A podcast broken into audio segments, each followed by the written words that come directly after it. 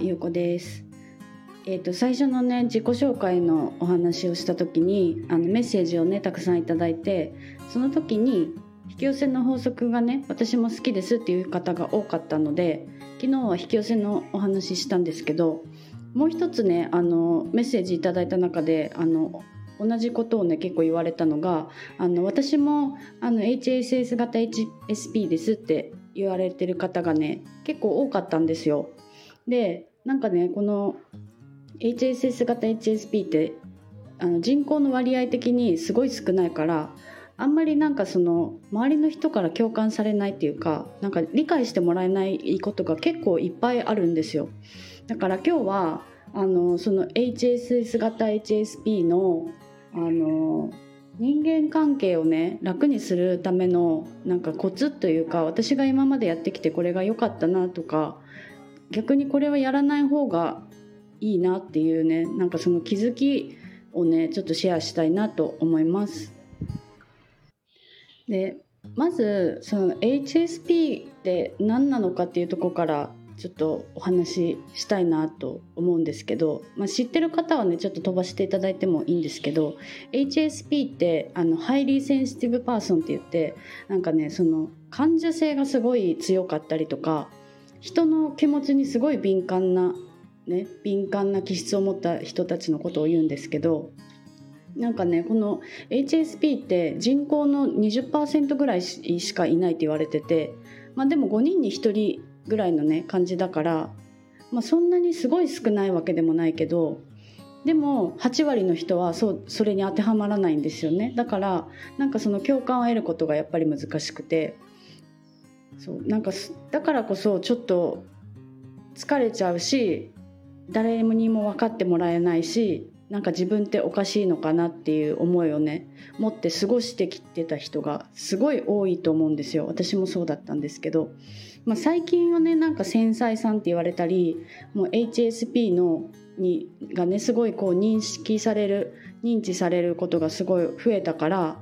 あ私はこれかもしれないって思ってなんか楽になったっていう人もね多分多いとは思うんですけどこの HSP ってなんかすごいねこの周りの人の気持ちとか場の空気とかそういうのをすごい深く読み取る能力っていうかねそういう力がすごいあるからなんか同じ同じ場にこういても自分だけなんかすっごい疲れちゃうようなねこう疲れちゃうんですよ。あとはなんかその人混みだったりすごい爆音とかねとか光光の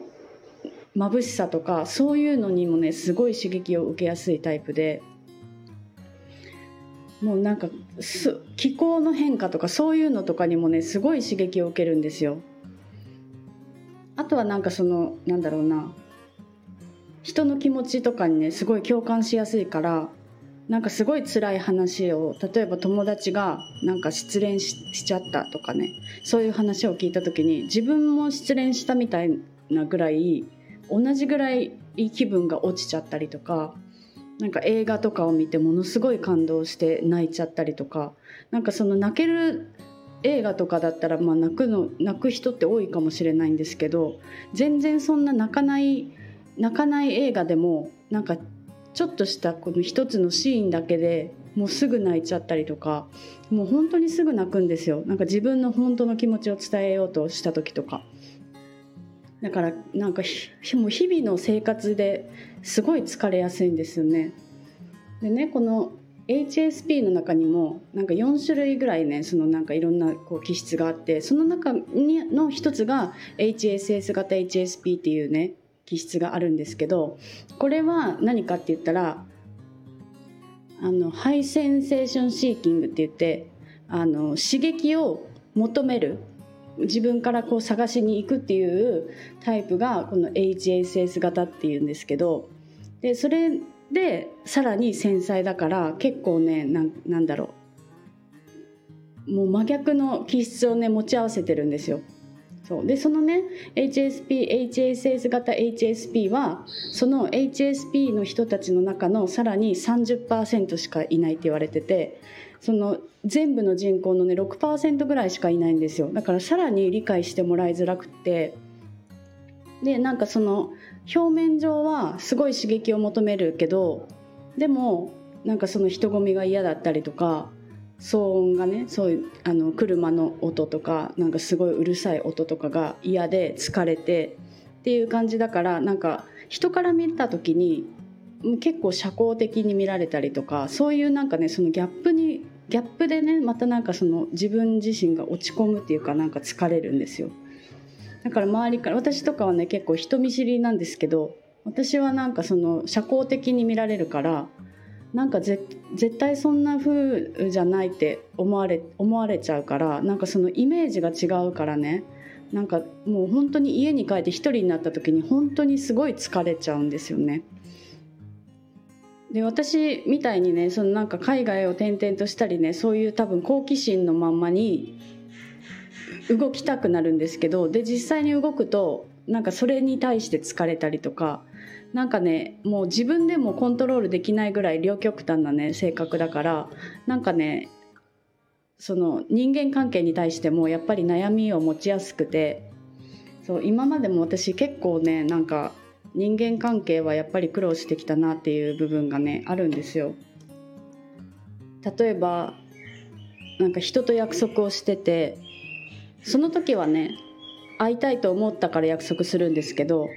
だんだんなんかこう時間が経つにつれてもうすぐその約束の日だってなるとなんかだんだんなんかそのカウントダウンみたいな感じであもうすぐもうすぐだっていうなんかその気持ちがねなんかそわそわしてくるっていうかなんかどうしようどうしようってなったりとかなんとなくちょっと気持ち的になんか気分じゃないかもしれないみたいなね感情がこうだんだん出てくるんですよ約束の日になるにつれて。でちょっと断りたいけどでも約束もしちゃってるし相手にも悪いし、まあ、まあその時行けばなんとかなるかとかねなんか思って断らないんですけど結局前日とかに体調が悪くなったりしてなんかドタキャンみたいなことしちゃうんですよ。でそのドタキャンした自分に対してもすごい嫌悪感をねあの持ったりとかそれに落ち込んだりもう私はなんか最悪だみたいなね気持ちになっちゃったりするからなんか人と約束するのがね結構しんどいんですよ。でその約束した相手のことが好きとか嫌いとかはもう関係なくなんかこの気分でねこう会いたいとか会いた今日は会いたくないとかがね出ちゃうんですよね。でもそれもやっぱりその HSS 型 HSP じゃない人にとったらなんかただの自己中にしか感じられないから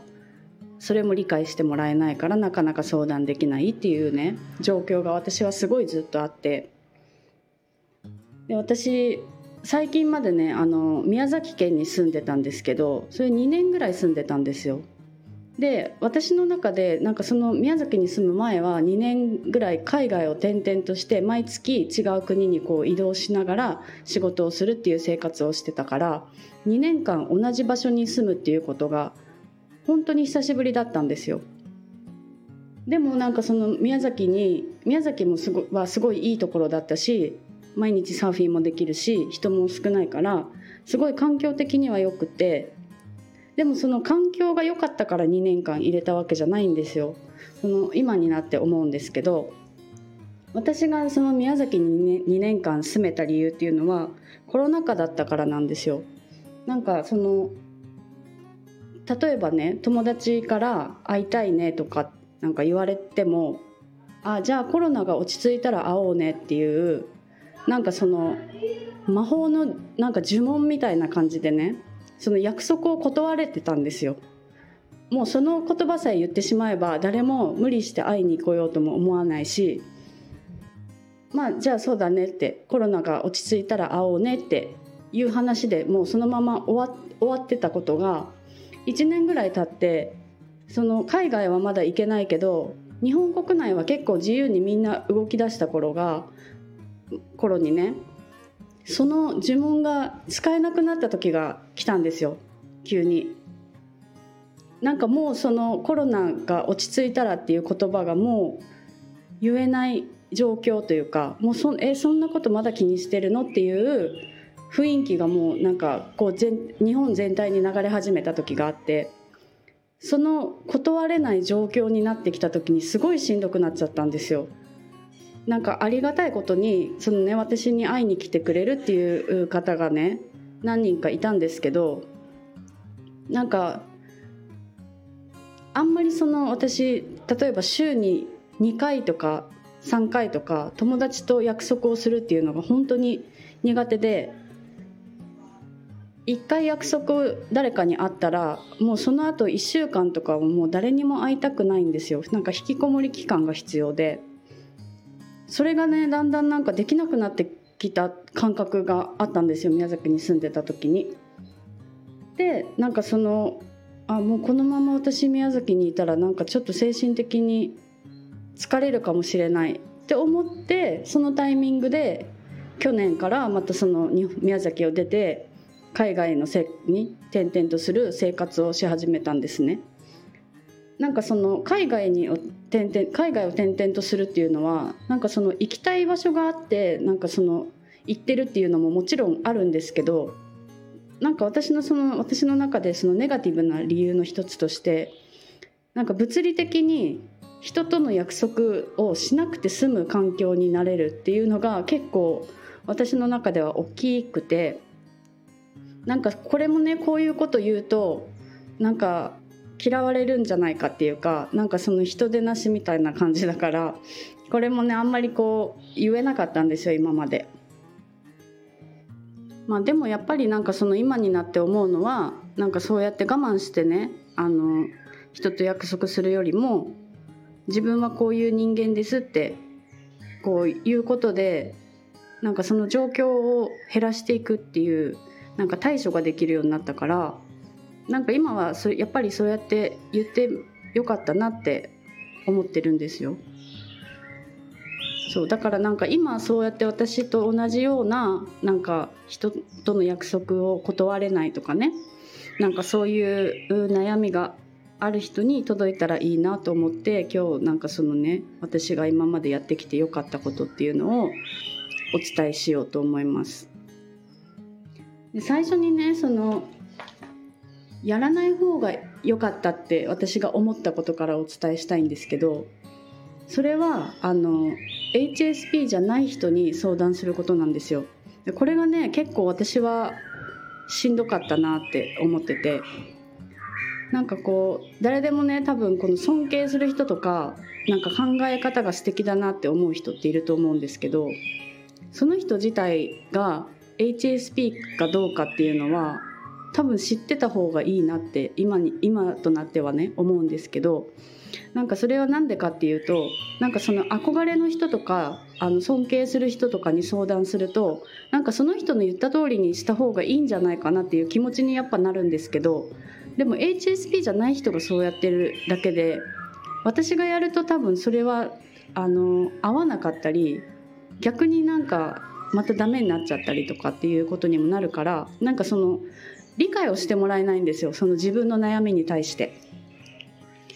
でなんかそのね HSS 型 HSP の人は人間関係ブロック症候群みたいのがねあるらしくて本当になんか私これも私だけなのかなっておかしいのかなって思ってたんですけど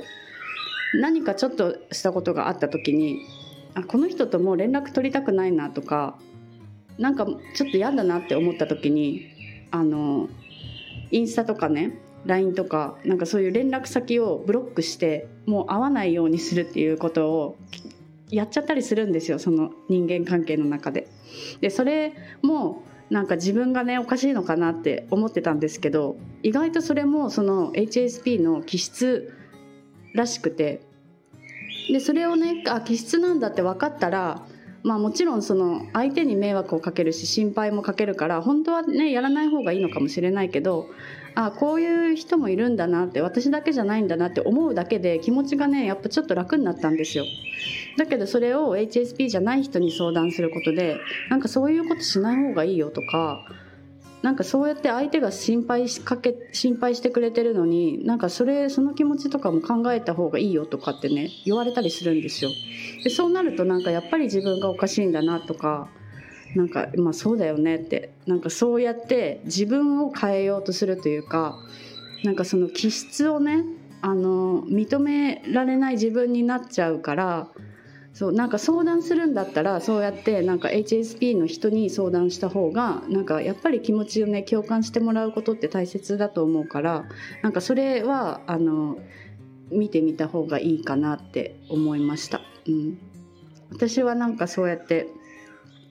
ね、すごい尊敬できるね人がいるんですけどその人に相談した時に結構なんかそうやってショックを受けることを、ね、言われ言われたことがあるからなんか逆に相談したのになんか逆になんかさらに悩みが増えちゃったみたいなことになっちゃうからその辺はねなんかちょっと意識してみたらいいかなと思います。そしてあのやるといいことは2つあるんですけど1つ目は誘われてもその場で返事しないっていうのがすごい大切だなと思って結構ねなんかその誘われた時ってあすごい行きたいとかなんかあいいねっていう気持ちがねすごい出るからやっぱりその場で「うんいいよいいよ」って言っちゃうことも多いんですよ。でもそれで約束して後からあやっぱりやっぱりちょっと行きたくないかもってなったりとかねでその断ることに対してなんか断るの申し訳ないしなとかっていうねこう気持ちになるから誘われてもう本当にものすごくその場で行きたいと思った誘いであっても一旦ちょっと考えるねとかなんかちょっと予定を見てみるねって言って一旦その返事をしないで返事をしないっていうのをねあのちょっと徹底してみてほしいなと思うんですよ。私はこれをやるだけでだいぶだいぶ楽になってなんだろう後から後からこう冷静に考えてから返事ができるようになったんですよ。その場でなんかその誘われることにはやっぱりこう嬉しいし自分が行きたいって思う誘いもね結構来るからなんかそのその場で返したい気持ちも本当に分かるっていうかあるんですよその気持ちがねでもそれを返事してしまうと後からね気持ちが変わった時にその対処がすごい大変になっちゃうからもう一回一回その場で返事しないっていうのをねちょっと徹底してやってみてほしいなと思います。でなんかねその HSP の人って自分から誘えないっていう気質があるって聞いたんですけどなんか私はねそれちょっと逆でなんか例えばその私はね海外旅行が好きだからなんかその行きたい国があった時とかなんかそう例えば23か月後にここに行こうと思いますとかねそういうのを結構 SNS とかでね言っちゃったりしてたんですよ。でそしたらなんかその私も行きたいとかなんかそういう人が現れたりするからなんかえ行こう行こうってなってそのままその3か月後のね日程で予定を立てたりするんですよ。でなんかそうなるとまたその自分の気持ちが変わった時にあの対処できなくなるからその自分が誰かを誘うっていうのも私はね結構今まで知っちゃってたんですけどその自分から誘う時も本当になんかもうすごい先の日程では約束しないっていうのを決めたんですよ。もうもしその誰かを誘いたいっていう時ももう本当に1週間以内ぐらいの近い日程で決め考える誘うっていうのをそれもねなんかこうやったら私はすごい楽になったからそれもおすすめです。で2つ目にややるといいいいことはその付き合う中でねその友達とかと付き合っていく中でなんかこう会話の節々とかあのメッセージのやり取りとかでなんか違和感を感じるなっていう時ってあると思うんですけどなんかその違和感を感じるのがあまりにも多い人ってやっぱりその気質的に合わない人っていうことが多いからなんかその違和感を感じる瞬間が多いなっていう思う人とは意識的にね距離を置くっていうのを私はやるようにしました。なんかその前そのさっき言ったブロックをねするとかそこまではしないけどもちろん。でもなんかその連絡が来てもなんか返事をし返事をしないというか、うん、なんかこのやり取りを少なくしていく。なんかその自分の心をちゃんと保つためにそうやってするっていうのを意識してやってましたなんかねやっぱりその人の気持ちを考えちゃうからこそ自分のね自分の気持ちをなんかこう忘れちゃうというか自分を犠牲にしちゃうんですよこの気質は。っていうのを私は気づいたからあのあんまりそうやってなんかその人のことばっかり考えすぎるのはちょっとやめてみようと思ってそう。でそのやっぱりねそのその中で私がやってきた対処の中で一番良かったのはやっぱりその自分からは誘わないっていうのと誘われても返事しないっていうのが一番大きかったんですよ。だからそのなんだろう自分を変えようとするんじゃなくて自分がこういう気質だからっていうのを分かった上で対処するっていうのがねなんかすごい良かったなって思います。まあなんかやっぱり人間関係って一生続くものだからなんか私本当になんかそれがに悩みすぎて私は一人で生きていこうって思ってた時もあったんですよ。なんかそのブログとかライターの仕事とかも一人で完結する仕事だからそれで選んだっていうのもねあったからなんかその人間関係の悩みをなくすためには人間関係をなくそうって思ってた時期が結構私あったんですよ長い期間。でもそれはやっぱりもう人として生きていく以上無理なことだからなんかその